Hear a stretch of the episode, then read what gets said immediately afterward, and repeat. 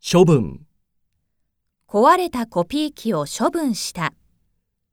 学校の規則を破ったので処分を受けた。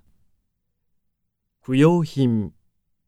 不用品はリサイクルショップに売ろう、剥がす、ポスターを壁からきれいに剥がす、束、本は束にして紐で縛る、縛る、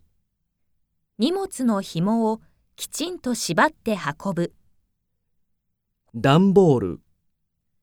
本を段ボールに入れてトラックに積む、ガムテープ、段ボールの蓋をガムテープで留める、押し込む、段ボールに洋服を押し込んだ、リスト、引っ越しの時にすることをリストに書く、引っかかる、机の足が引っかかって部屋に入らない、あんな話に引っかかってしまうなんて。持ち上げる、ベッドを持ち上げて掃除機をかける、担ぐ、隣のアパートに引っ越したので荷物は担いで運んだ、くたびれる、くたびれたので少し休もう、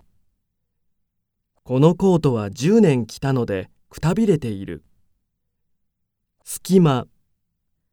家具の隙間に溜まったほこりを吐く、中身、段ボールから中身を出して引き出しに入れる、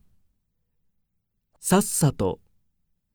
さっさと荷物を片付けてのんびりしたい、吊るす、クローゼットに服を吊るす、まさに、この部屋は駅が近いし家賃も安い。まさに理想的だ。まさに家を出ようとしていた時地震が起きた。